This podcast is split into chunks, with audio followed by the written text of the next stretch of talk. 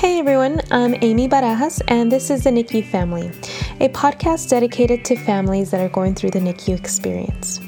Through this podcast, I hope you find support, community, and hope by connecting you to other families that have been in your shoes. Hey NICU family, welcome back to today's episode. Today, our guest is Diana, and she will be telling us the story of Jonah. Diana is actually married to my cousin, so we're family, and she has the sweetest family. So I'm really excited for you to hear her story. Welcome, Diana. Hello. Hi, Amy. How are you? I'm doing good. How are you? I'm good. So, why don't you start off by telling us a little bit about you and your family? Well, my husband is Haid, and we've been together for eight years, married for four years. We have four kids. We just recently had a baby, actually, Zion. He's one month old. So that's exciting. Yeah. It's crazy. I know. I did. I have a three month old, so our little cousins are going to grow up together. that's going to be really fun to watch that. Yeah, yeah. So we have our oldest. He's Elijah. He's seven. Eden is five. Jonah is three. Okay, so let's start off by um, you telling us a little bit about your pregnancy and whether you had any complications with uh, Jonah, because he's three years old and he's the one that was in the NICU, right? Yeah, we were in the NICU for a, about a month. Oh, okay. Okay. Mm-hmm. I had a relatively easy pregnancy up until 23 weeks. Um, everything was going fine. I was seeing a normal OB and a normal, having my normal doctor's appointments. And then I got a phone call one day that said, they told me, oh, you need to go to a specialist. He's a perinatologist. One of your lab results from your second trimester blood screenings came back abnormal. And they couldn't elaborate. And I had to wait three weeks to see the perinatologist in my area because he's the only one that I had to see. Mm-hmm. And I was like, Well, what do you mean it's abnormal? And she said, Yeah, we can't really tell you. You have to go see him. So I went to see him. And basically, at 23 weeks, they told me the baby wasn't growing as much as he should, like to his scale. He was way behind his schedule. Two and a half or three weeks behind his schedule. Oh, wow. Okay. And when you were pregnant, did you notice that you weren't gaining any weight or did it show in your pregnancy that that the baby wasn't growing? Actually, no. The uter my uterus was growing normal. Oh, okay. It was just the baby was not. And at the time they were telling me we don't know what it is yet. We don't know what it is yet. It was always that we don't know. We have to keep checking day appointment by appointment type of update that I would get on him. Oh man. And what what were some feelings that you were having when they would tell you these like vague answers? It was up until so from 23 weeks to 28 weeks I had to go every week to the doctors twice a week. Oh, and okay.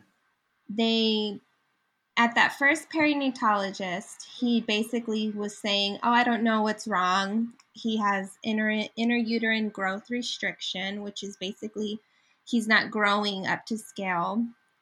And that's all they would tell me. And I said, "Well, what does that mean? Can you please elaborate?" "Oh, we don't know yet. We just have to check your next appointment at your stress test. Check check your next ultrasound for growth." And it got to the point at one of my, I believe I was 25 weeks along, and he had told me, I see something funny in his liver. Something's wrong with the liver. And I said, Okay, can you please tell me? And he goes, Well, basically, something's wrong with the liver. He has some type of fistula. And then he also has a two vessel cord of the umbilical.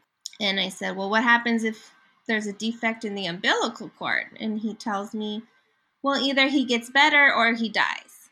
And he was very unsymp- he was not sympathetic towards me. I had no idea what to even think. And he said, Well, I have to refer you to Loma Linda maternal fetal medicine. This is out of my scope. So now I'm getting transferred to an even higher scope of care because this doctor who's supposed to know doesn't know. Mm-hmm. So that left me terrified. I remember that appointment like it was yesterday. It was the worst appointment in the world. I was so angry because I felt like you're supposed to know things. You can't send me on an appointment and tell me you don't know and you can't handle this. That's what I felt like, you know? And it made it sound like the whole world was falling down. Like my whole world was just caving in around me and there was nothing I could do to like control that.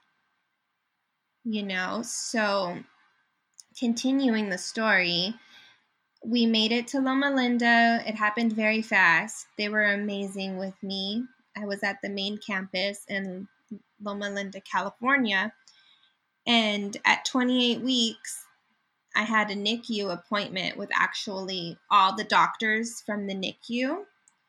So they had told me what to expect as far as your baby's not growing, he's not doing well. Um, you're going to have to come see us twice a week. We have to monitor you very closely 24 7 for the baby. And basically, whenever we see any sign of distress, he's going to come out. So you're going to be prepared that no matter what, he's going to be in NICU. And we won't know the extent as far as cognitive, as far as physical, if he can even breathe on his own type of situation until he comes out. So it's like a ticking time bomb, is what I'm feeling like. You know what I mean? Right, right, right. And then knowing that your baby was in the NICU, um, what were some things you had to mentally prepare for in knowing that you may not hold the baby or do all the things that you had done with your first two children? Um, they basically prepared me for every scenario that I didn't even know could happen or wasn't even thinking about at the time.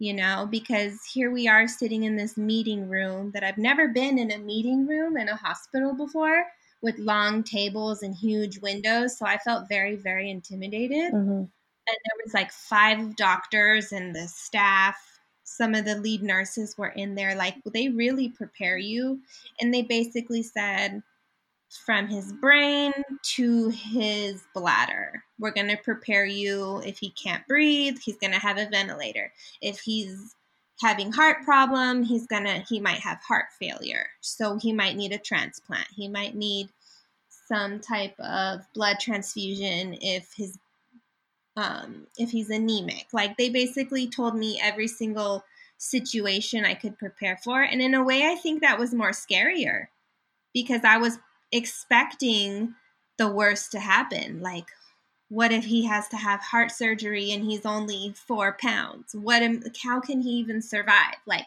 I think it was worse for me knowing everything that could happen. So, after how many weeks did you well at how many weeks did you end up having to give birth i gave birth to him at 34 weeks he was doing semi okay the week before i gave birth to him there was a scare that he wasn't performing well on his stress test which is basically you're on a a monitor for 30 minutes and he has to do all of his it's like a test like a point system. And if he doesn't perform on the point system then you have to stay over and the point system is basically is his heart going up and down like it's supposed to is or is it stagnant just staying a constant beat because the up and down means he's moving but he wasn't moving as much as he should. He would always fail. So they thought he was anemic and they were like, well, he might need a blood transfusion inside your uterus. And I said, how is that even going to work? We have to keep you overnight and then see. So that was a week prior. So I'm they're already preparing me that I have to deliver. And at that time, my blood pressure was up through the roof and I had preeclampsia. Mm. So they actually induced me for the preeclampsia not because of the baby. And when you were 34 weeks, um, if we can go back a little bit, you said you were 34 weeks, and what was he growing at when you said you gave birth? At 34 weeks, he was three pounds and he was um, two and a half weeks behind his growth. So, and they had clar- they had classified that that he was in um, the one percent range, one per- less than one percentile. Mm. So he was three pounds when he was born. Oh wow, it's tiny. It was scary because I remember that day prior leading up to this when I had got admitted as like an, an accepted patient for the high risk clinic they had started giving you these shots, these steroid shots to help the baby's lungs develop. And I had to do it four times just in case they had to deliver. And the day on that day, I had happened to be there for an appointment and I had to get the shot. And they said, Well, your blood pressure isn't looking good. You're having really high blood pressure. And I had all the symptoms of preeclampsia as a headache and blurry vision. Mm. But I was kind of afraid to tell them that because they induce you when you have that. And I didn't want to be induced because I didn't want him to be born yet. Because the longer he's inside, the better he is, and the more he grows and everything. And they had told me, oh, you need to deliver. So I just started crying. I was so afraid. Oh, man. Was, um, was Haid with you, your husband with you when they told you this, or were you by yourself?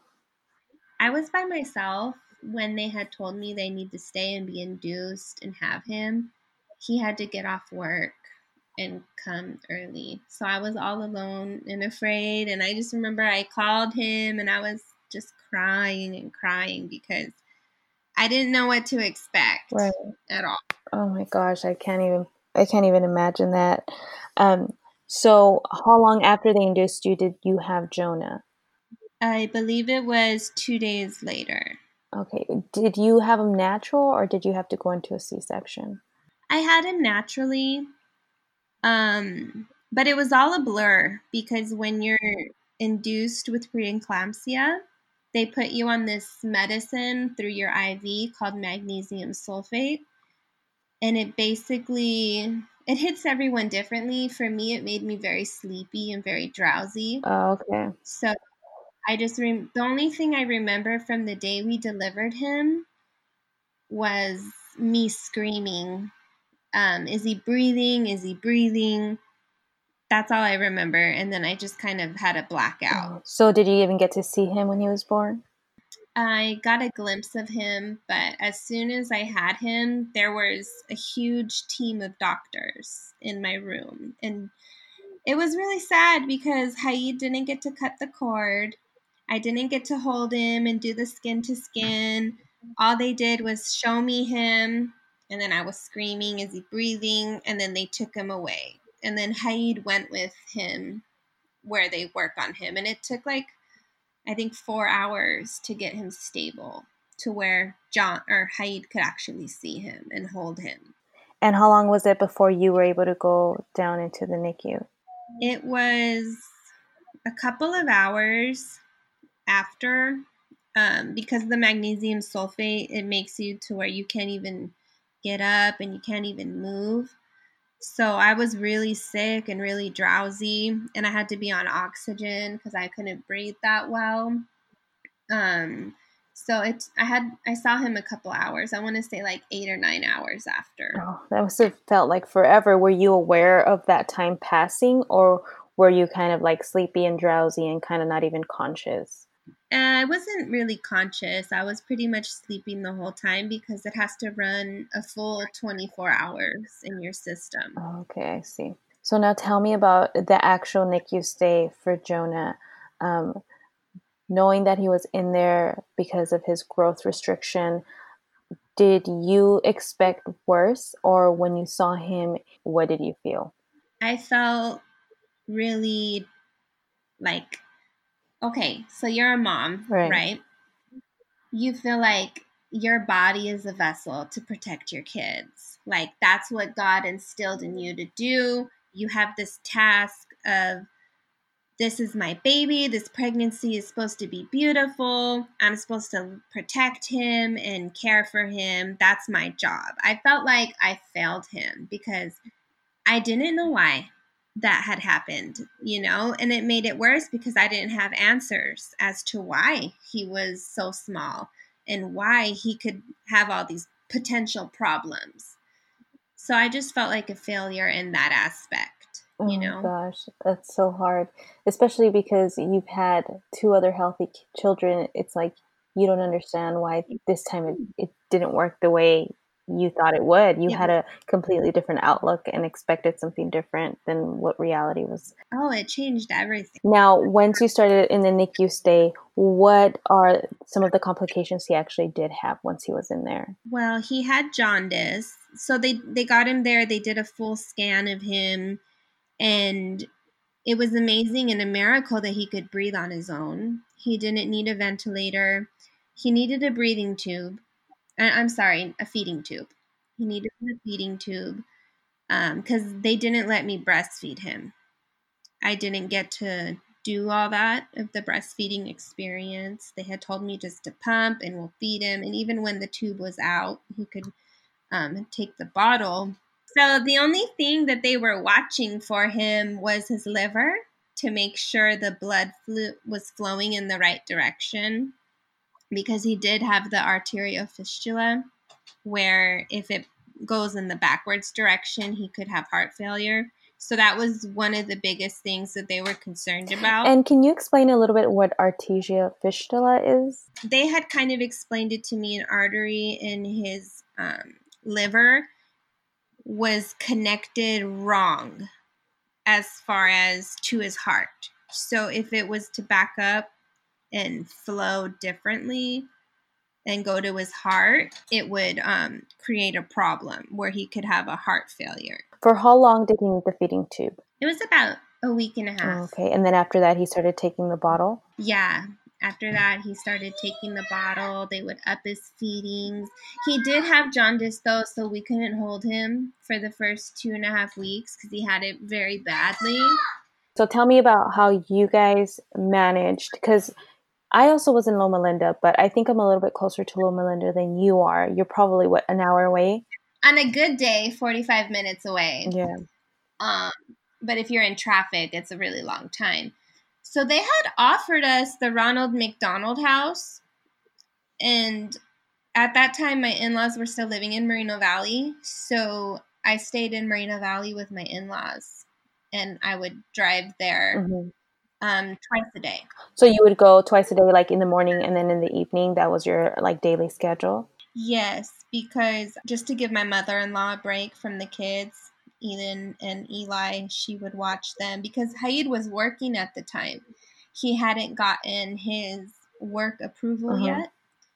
So he still had to commute to work. So he stayed in Murrieta and he would come at night when he got off work. How did you deal with that? Because I, I, I felt a lot of shame and guilt knowing that my baby was in the NICU. Because, like you said, we were supposed to protect our babies, and now they're in the NICU, and I struggled a lot um, in being able to separate myself from the situation and say, this is just what happened. This is what God's put in front of us, and we just have to deal with it. Mm-hmm. What are some things you did to help you keep yourself sane? Um, at first, it was really hard to be able to step away because I want to be there 24 7. I want to know what the doctors say when they round on him in the morning and when they round at night. I want to know his what happens with his bath. I want to know everything. So I was really, it was really hard for me to say, okay, I'm going to go get some lunch in the cafeteria, or I'm going to go take a shower. I'm going to go to my in laws and take a shower, you know, um, because I didn't want him to be alone. So my mother in law would talk to me and tell me, you know, Diana, it, it's okay. The doctors have him, the nurses have him. You can come take a shower. You can come go watch a movie with the kids. So I think my mother in law helped me a lot to realize that I don't, I have to be there, but then sometimes you need to step away you're going to go crazy in there if you don't. And that's really sad to say because then you have that guilt and you're torn in two different directions. So I didn't really cope with it as well as I could have looking back on it because I think most of me was just very angry at the world, you know. And it's hard, you know, it's so easy to allow anger to set in um, because yeah. it it's a baby and we see them as so innocent that you know no baby deserves to be in the NICU and I feel for all the parents out there but I'm glad that mm-hmm. you know what's important I feel is that you have support people next to you to help ground you like you know your mother-in-law was doing ground you to help you bring you back to reality like this is okay like you can go ahead and stay home or take care of yourself a little bit so you are better for for the baby and I think that by having good support system helps you not just give in to the anger because you create bitterness and you wanted to be the best mom you can be but it's hard when you have that sadness and that anger and that depression even the first few weeks after right. they come home. When we got home it was better. I mean i was terrified to have a little four pound baby at my house. I was thinking like he's way too little to be home. But that's when Haid, my husband, really helped me a lot as far as coping and not being so angry. And he kind of helped me restore my faith back in God because I did feel like I lost it for a second, yeah. you know? Yeah. That's that's great. And I'm so happy that, you know, you had your partner or the father also help you in that because you don't go through this alone. You know, you, both of you guys are in pain, and both of you guys are experiencing the the loss because there is loss in having a NICU baby. You, you're losing the idea of what your baby's life would look like, right? You kind of have to let go of that and just accept the baby as he is and be happy and content with his own progress in his own time. So, in having that partner your your husband there with you i think that it creates it helps you guys be closer together in unity and just lean on each other i think and i think that's a huge component in a family going through the nicu process. We really didn't i remember we really didn't talk about it much.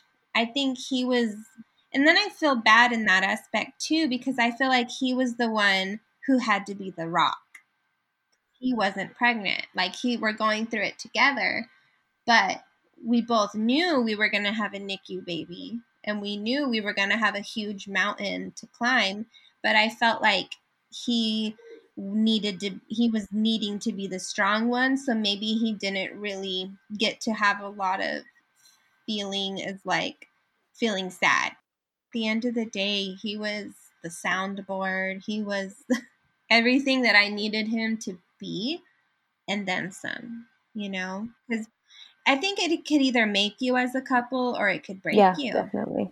Yeah. You know? And you definitely have those trials. So going back to Jonah, the fistula that he had, did it resolve itself on its own or did he need to have antibiotics or any type of treatment? Um, from all of his appointments, they said it didn't need to be intervened that his body, this is the miracle of God, how he comes in, because they said his body and his heart and liver learned to adapt to how it was flowing. Even though it's an abnormal flow and it doesn't flow like yours and mine, they basically said that we if he wasn't in the NICU and if he didn't have all the tests that he had had, that we wouldn't have known that he had had it that's how kind of um, it resolved itself on its oh, own. Oh wow, that's amazing. That that is a miracle. It was insane because I was like, okay, they're they're ringing my head and hitting me over the head with this fistula problem. That oh, he has this, he has this. You need to be careful. And then for it to resolve on its own after, it was really a miracle of God because now he doesn't have any problems that he should have had, I guess being so small. Yeah. You know? And when he was in the NICU, were there any other issues that, like any close calls or any difficult moments that he struggled with? Or was it little by little he just had to get stronger? he had to get stronger little by little. We didn't the doctors didn't have to intervene um, like they thought they would That's have. great. I'm so happy to hear that because you know uh, you hear some stories out there of babies that had that do go through some like really difficult times in there and they're really um, fighting for their lives and they're up and down like one minute they're good and then the next minute they're not. And to know that you know jonah just needed a little bit extra help for him to do it on his own it's amazing. So i'm really happy that he he didn't have to have them all those interventions definitely it was really a blessing. So now the only thing he has is a heart murmur but they said he will grow out of it. Yeah that's good. So we've been monitoring for that through loma linda. Nice. But yeah praise god. Um, so once you took him home, has he been able to progress fine? There's no issues, um, any infections or anything like that that he struggled with? No, as soon as we got him home, it took him a while. Actually, no, I should rewind that. He um he's just behind on his growth. So they said he would catch up with his growth and his weight as far as um being normal to scale about five or six years old. Mm. So he's just tall and skinny. Cute. So, did you have to go into any therapies once you were graduated from the NICU? Like, did you have to have any physical therapy or occupational therapy? There was a program that I don't remember the name of it, but I remember they would deliver me formula to my door I think it was CSS or something along those lines. They had given me an option for that. Yeah, yeah, it's called CCS. I, I'm in that program as well. Yeah, they said if he did need it, it's on standby. But and that they would be in communications with the doctor. He didn't need any of that. He just needed the extra help. Mm. Extra TLC is what we called it. nice. Um, so, in what ways has this experience made you stronger, and in what ways has it changed you? I know you mentioned that it restored your faith in God. So, can you talk a little bit about that? Yeah. Um, during the pregnancy, you know, he was planned. So, we were really excited. We were really happy. And then at, when we found out about the problem, that's when I felt like everything did a 360 for me. Um, I remember talking with my friends or even my family members, my aunt, for example, she would tell me about her day, uh, just casual conversation. And then I would roll my eyes and I would find myself getting angry because I was feeling like there's bigger problems in the world than what's going on, you know? And I just felt a reality for everything like a new perspective a new yeah that's the better word a new perspective because i was hit in the face with this is real like mm-hmm. i could be pregnant and not have a baby when i come home from the hospital you know so that just made me really question the motive of god because i felt why would he do this why would he give me this blessing and make it good and then make it bad but I think looking back on that situation now and been going to church and just been learning more about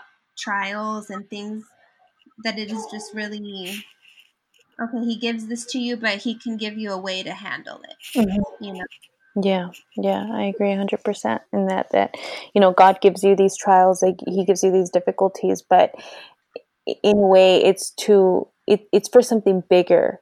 You know he has the baby in his hands. Obviously you know he jonah is a testament of god's glory and the way he could just restore a little baby's body in just you know a mere 30 days he was fine to go home you know like that's yeah. that's a miracle. But aside from that i think that sometimes he uses trials to teach us a lesson or to help us see his own glory and to show us that he that he is real yeah I fully I fully support that and agree with that 100%. Yeah. So what advice would you give someone going through the NICU experience, like a mom? What would you tell her? I would tell her that it's okay to feel all the feelings that you're supposed to feel. That you don't have to feel um, strong. It's okay to be vulnerable. It's okay to feel sad. It's okay to feel angry. But most importantly, you need to have your faith and you need to have love.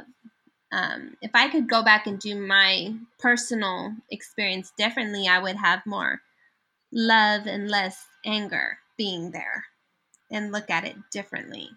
Um, I would tell her that it's okay if you have other kids, it's okay to not to step away from the NICU baby because you know he's in the best possible place he could be. And you don't have to have that mommy guilt of I'm not with my other kids. They're that was another thing I struggled with a lot too. So I would tell them, go spend time with your kids. At least take four hours of the day to be with your other kids and try and be a little normal. Yeah. Yeah, I agree with that 100%. It's so easy to just be so focused on the newborn and the NICU baby that you completely lose sight of the fact that you have these other children who also want your attention. I know with my daughter, I had a hard time really giving her um, just purposeful attention where we are focused on something and we weren't just kind of like going through the day because I just felt zoned out anytime I wasn't in the hospital. So it's hard, but I think it's really important to be to take an active role as a parent to spend specific time with your with the other children. So I think that's great advice. So um, you got a lot of support from your family and from your husband.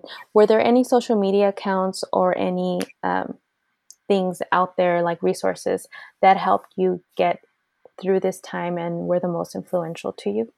My best friend Shelby helped me a lot. Um, and the aspect of realism as far as this is your reality now. It's this is your new normal. So you have to kind of deal with that.